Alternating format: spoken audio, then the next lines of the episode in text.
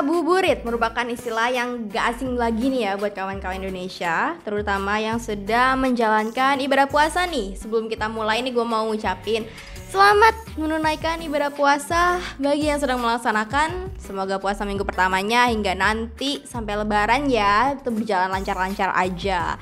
Ada satu hal nih yang gue suka banget nih dari bulan Ramadan, apalagi kalau bukan ngabuburit.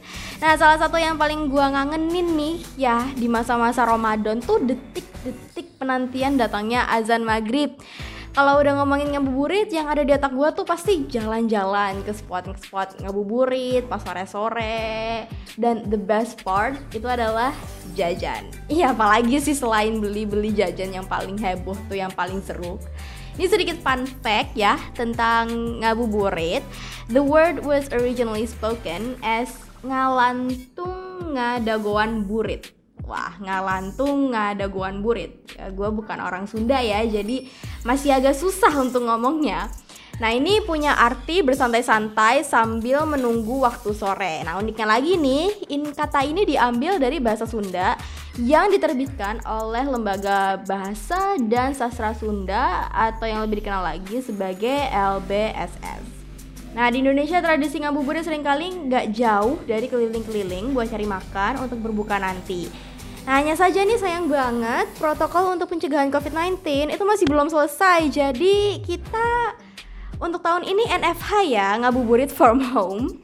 Udah W F H, sekarang N F H juga. Semuanya kita lakukan dari rumah lah bareng-bareng ya.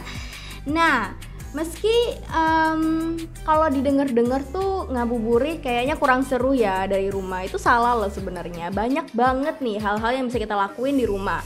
Kalau dari pengalaman gue tahun lalu, pas awal-awal debutnya W F H, eh W F H, kok jadi W F H sih? N F H, ngabuburit from home.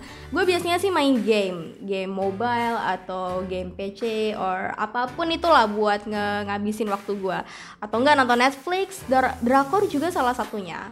Nah, baca e-book juga gue suka lakuin sambil nunggu azan. Tapi yang pasti nggak pernah gue lepas itu adalah gue selalu nyiapin dessert kayak minuman atau kue kecil-kecilan lah buat buka puasa ya. Meskipun pas awal-awal nyoba tuh rasanya nggak mm, lezat banget. Gila, nggak enak banget.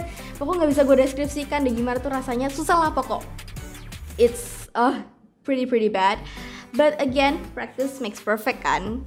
So, buat kalian yang masih bingung nih mau ngapain selama ngabuburit, kalian bisa coba beberapa hal baru seperti bikin takjil or main video game, olahraga juga bisa.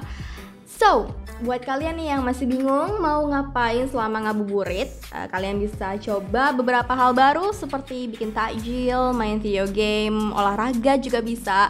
Nah, kalau olahraga kayaknya paling enak yoga sih ya di bulan puasa. Atau enggak kalian bisa explore kreativitas kalian dan cari ritual baru selama bulan puasa.